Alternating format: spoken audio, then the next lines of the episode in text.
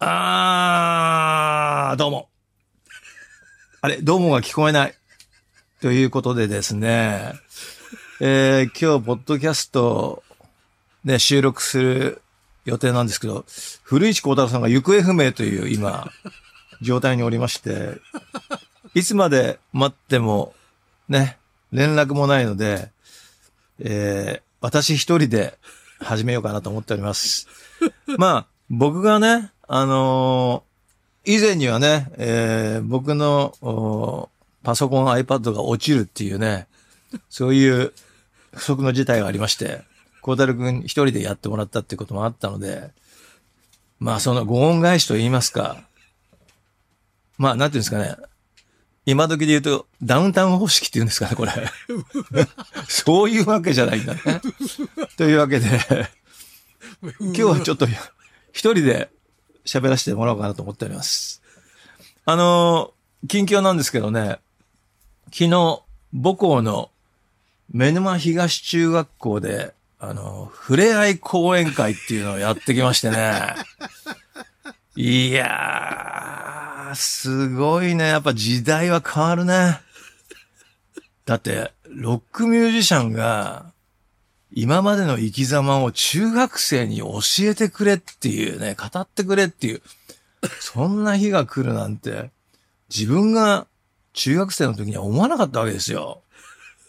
それも、それが校長室に行って、校長先生やら何やらおもてなしがあって、校長室で給食までいただいちゃって、で、まあ、楽しみだったんですよね。もう約50年ぶりぐらいの給食じゃないですか。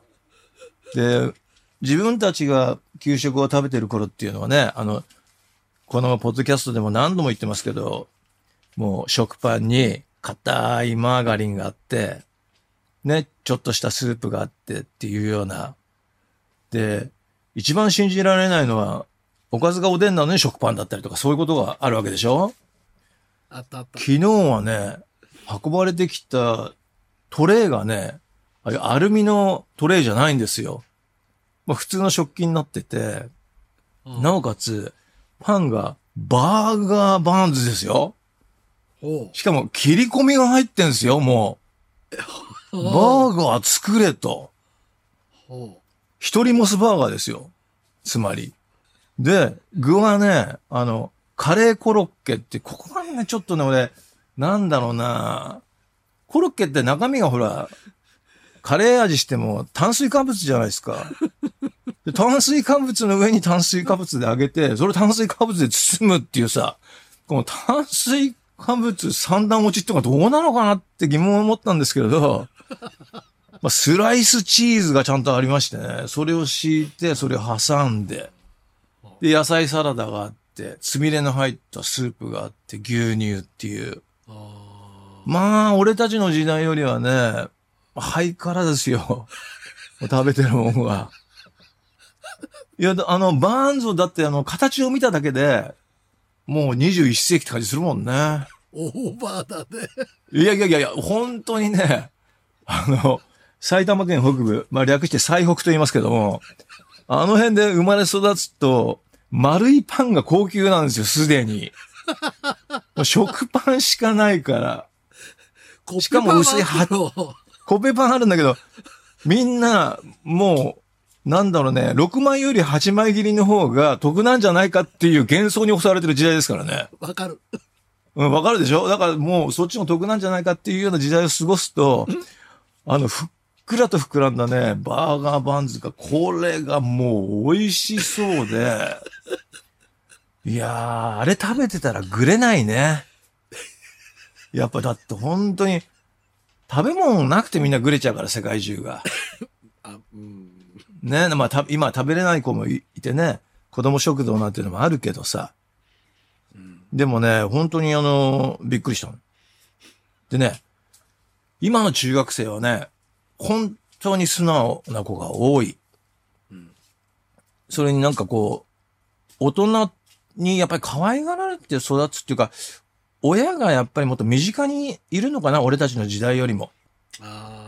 俺たちの中学時代ってのはどうしても、なんだろう、働いて働いてっていうのがあったじゃない。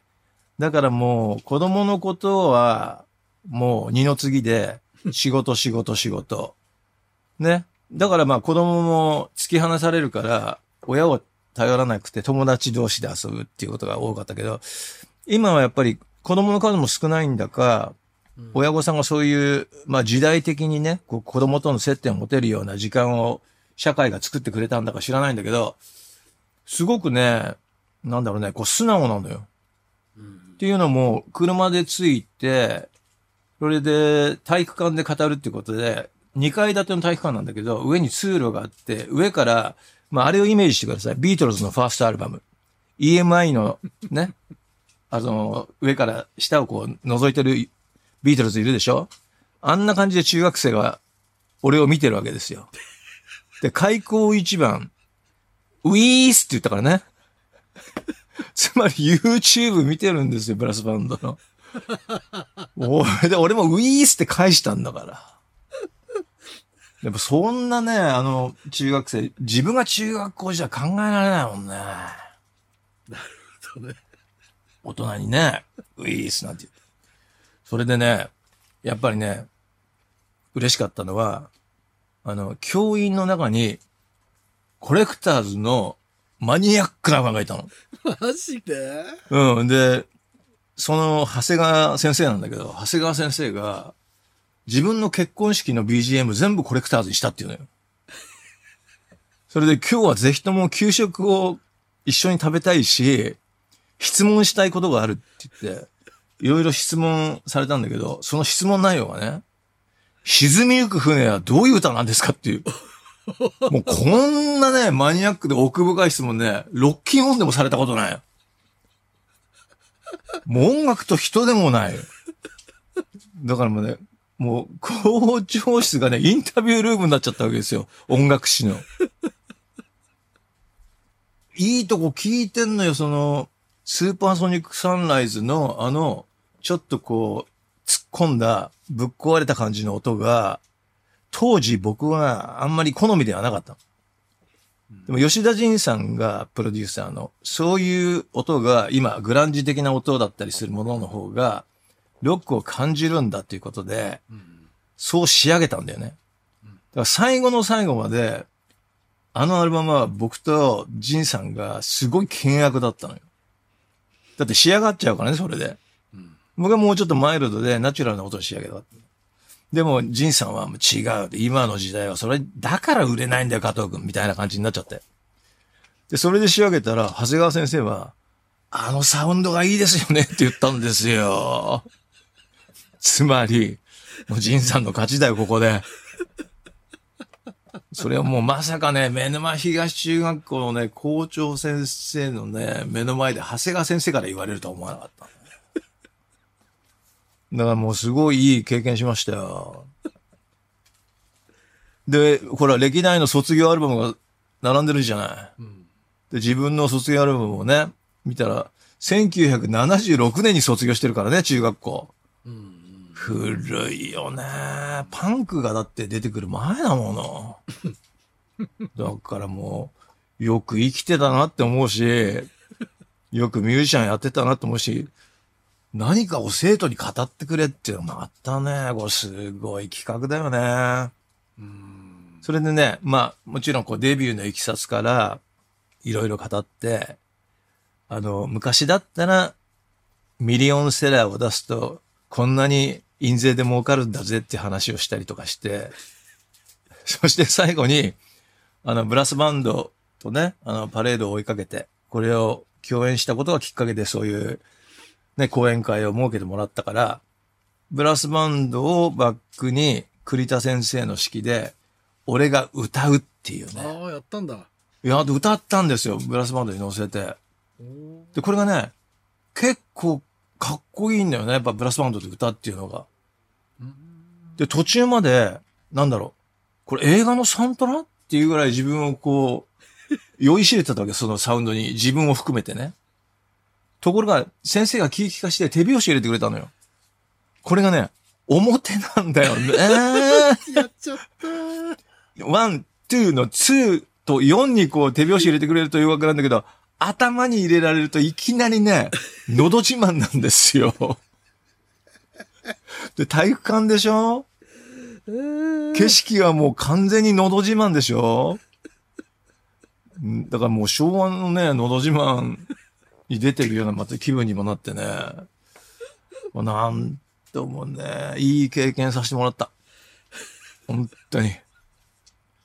というわけでね、あの、時代が変わると、ね、反逆のロックンローラーも、ね、こう、こういう仕事もあるんだぜっていうおすすめの仕事になるんだなと思ってね。どうだろう。しみじみとしましたね。本当にね。プレイ講演会。ね、また呼んでほしいなと思って。でも終わった後はあれですよ。もう、校庭にいた生徒が走ってきて、それこそ、加藤先生、ありがとうございましたなんて、もう俺、俺、金八先生になった気分だからね。もう本当にグレーなズームって感じで帰ったからね。だからやっぱ先生になってもよかったなって思うね。なんか、こう、パラレルワールドにいるような、本当先生になって、ロックンローラーじゃなかったら先生になったなみたいなさ、そういう気持ちになったよね。まあ、ずっと毎回やりたいかっつってやりたくないけど、でも時々やるのはいいね。袋ネーム、車さんからメールいただきました。えー、リーダー、孝太郎さん、どうも。えー、1月14日土曜日の深谷高校吹奏楽部定期演奏会拝見しました。えー、リーダーは第1部と2部は純烈の格好で曲と演者さんの紹介。これ、ビートルズのサージャントペッパーだからね。純烈じゃないからね。言っとくけど。第3部はユニオンジャックの柄で塩ビ服でパレードを追いかけての式。えーさらに、ハットも被ってタンバリンと演奏会を盛り上げていましたと。えー吹奏楽って素晴らしいですね。えーとても素敵な機会をありがとうございました。えー恩師との会話に出た、えー吹奏楽部とエレキベースで出場したコンクールのお話をぜひポッドキャストでご披露してくださいっていうことなんですけどね。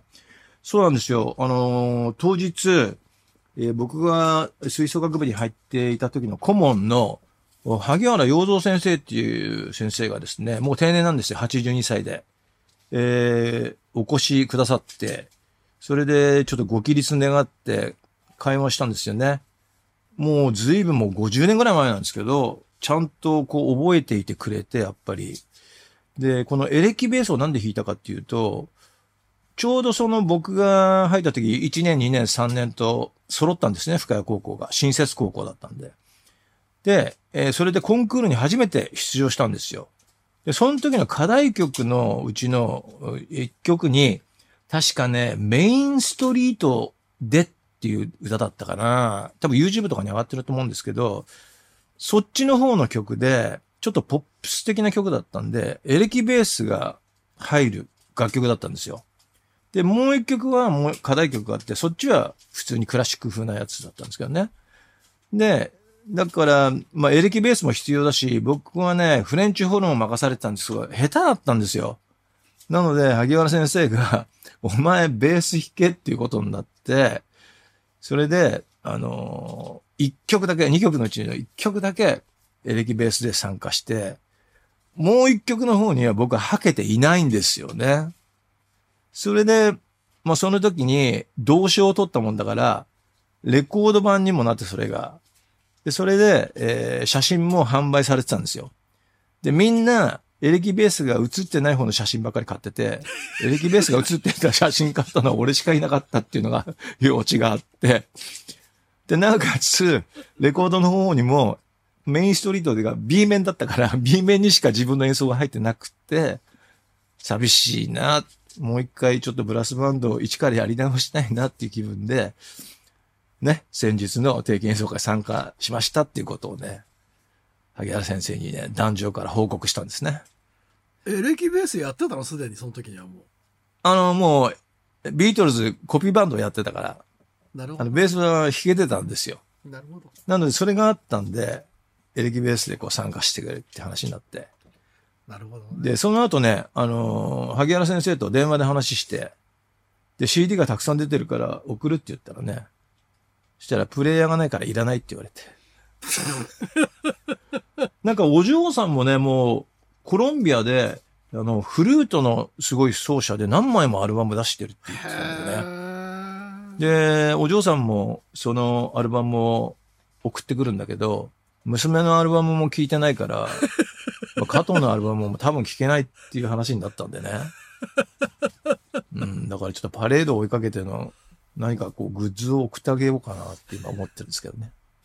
まあ、あの、その模様はね、僕とあの、木原先生のやりとりやら演奏やらはですね、YouTube の方でご覧になれますので、このね、池袋交差点24時の方から飛んでって YouTube で楽しんでみてください。いお、小太郎君がいるじゃないですか。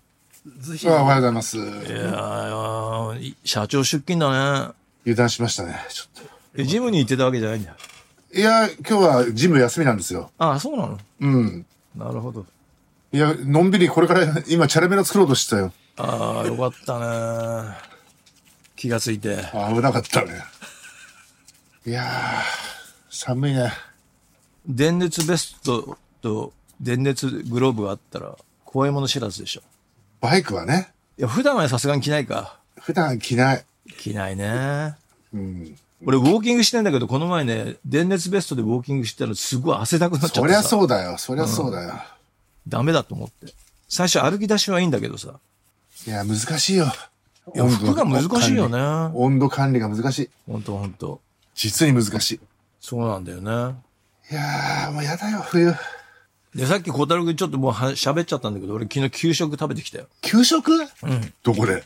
あの、中学校でフレー講演会やったからさ。はははは。あの、一年に一回ね、うん。あの、いろんなほら、職業の人がさ、はあ、はあ。将来ほら、中学生だからどういう仕事に就いたりとかって、まあちょっと早いけど、はいはいはい。こういう仕事だとこういうことがありますよ、みたいのを紹介するんだって。うん。はいで、ブラスバンドで行ったじゃない。はいはい。その時にやっぱりミュージシャンっていうのがなかなかいないらしくて、そうだね。うん、それでちょっと、みんなね、やっぱ先生もね、うん。何で食ってるかわかんないわけよ。ミュージシャンって。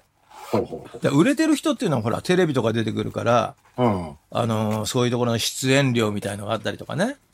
普通のなんかないってよって教えてあげた方がいいよ。いや、だからそういうことをだから言ってきたのよ。だからその、昔だったら CD とかレコードとか、うん。演奏印税とか、楽曲印税とかっていうのがあって、はいはいはい。そういうので、あの、お金もらったり、うん。あとは、一番わかんないのがそういうライブハウスとか、はいはい。100人、200人ぐらいのほら、ライブハウスってさ、うん。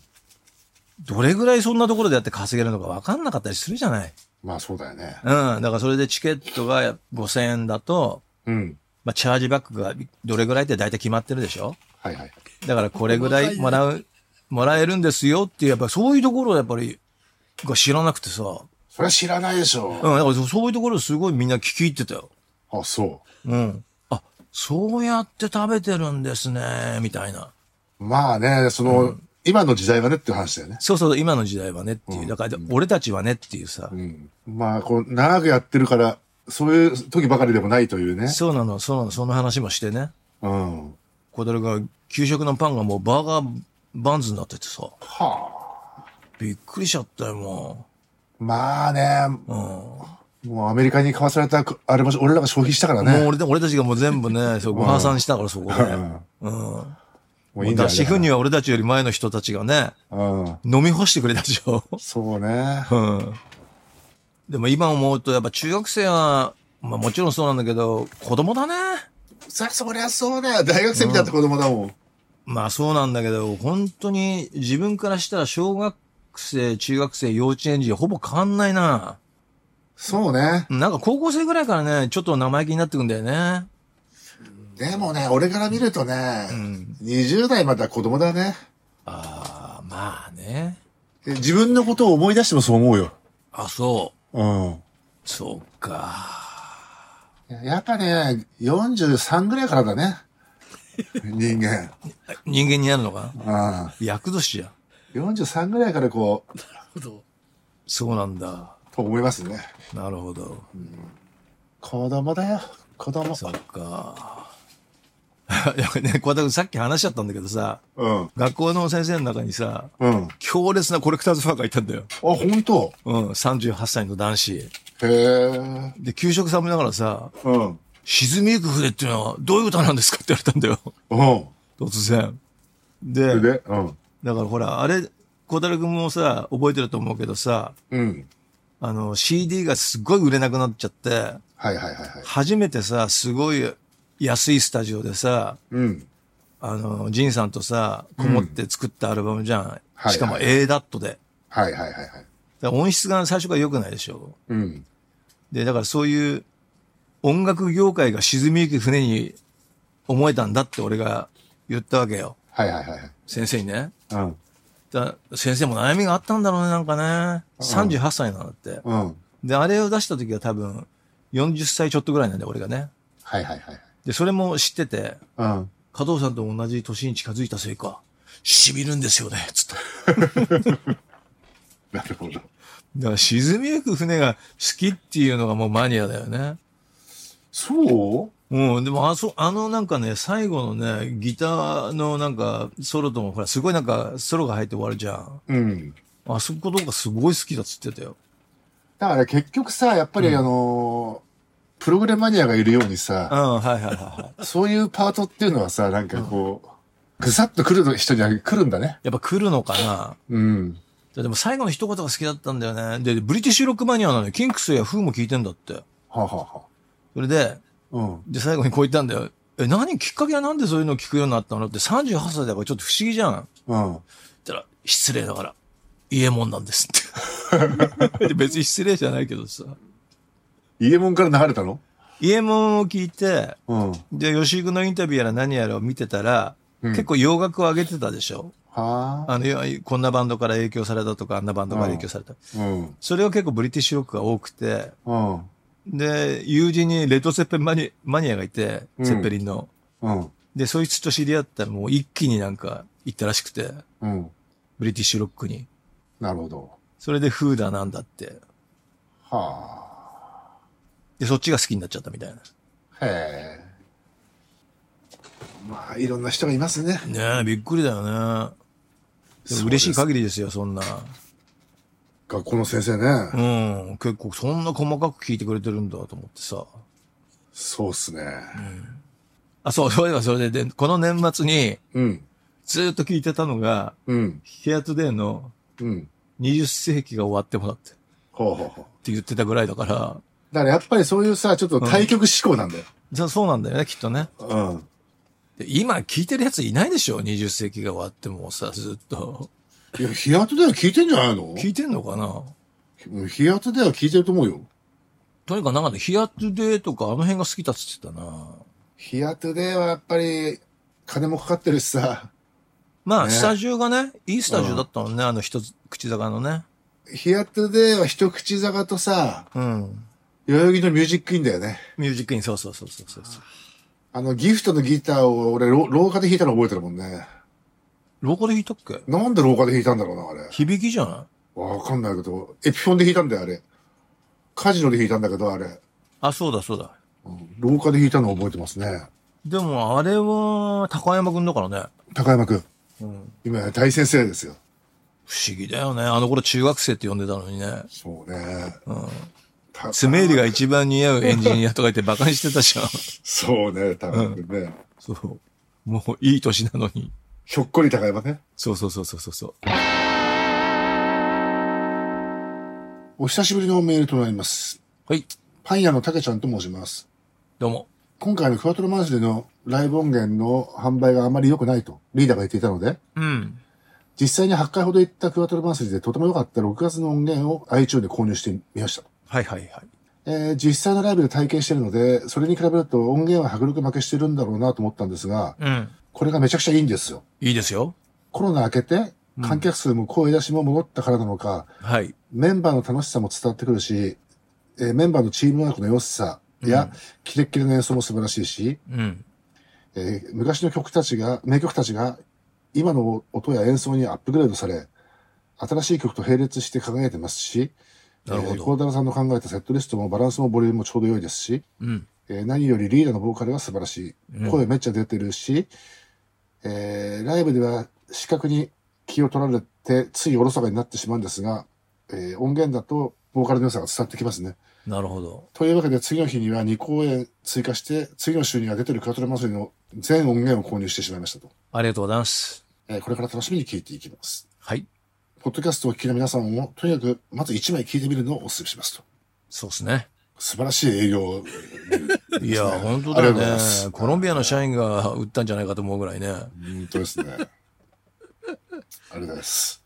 えー、まあ今言ったようにですね、コレクターズ、1月から10月までのライブ音源が販売中でございますね。そうです。えー、そしてですね、3月からツアーがスタート。そうです。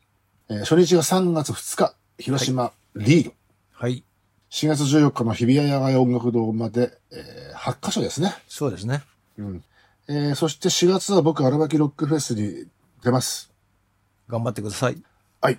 えー、そしてですね、あの、還暦ツアーをちょっとやらせてもらいますので、はい。あのー最近ちょっとですね、やっぱりジムなんかでもですね、はちょっと体力の衰えを感じてまして、い。ああ、そうなんだ。やっぱね、腹筋とかやるとさ、うん。疲れ方がちょっと去年と違うんだよね。ああ、やっぱそうなんだ。来たか。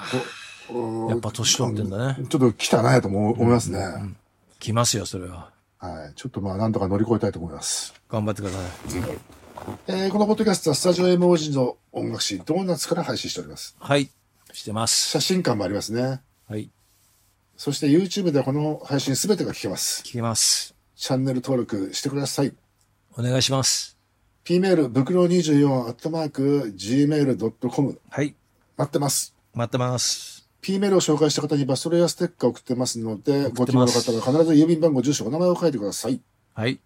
ではまた来週お会いしましょう。Do the download. Do the download. 池袋子さんで24時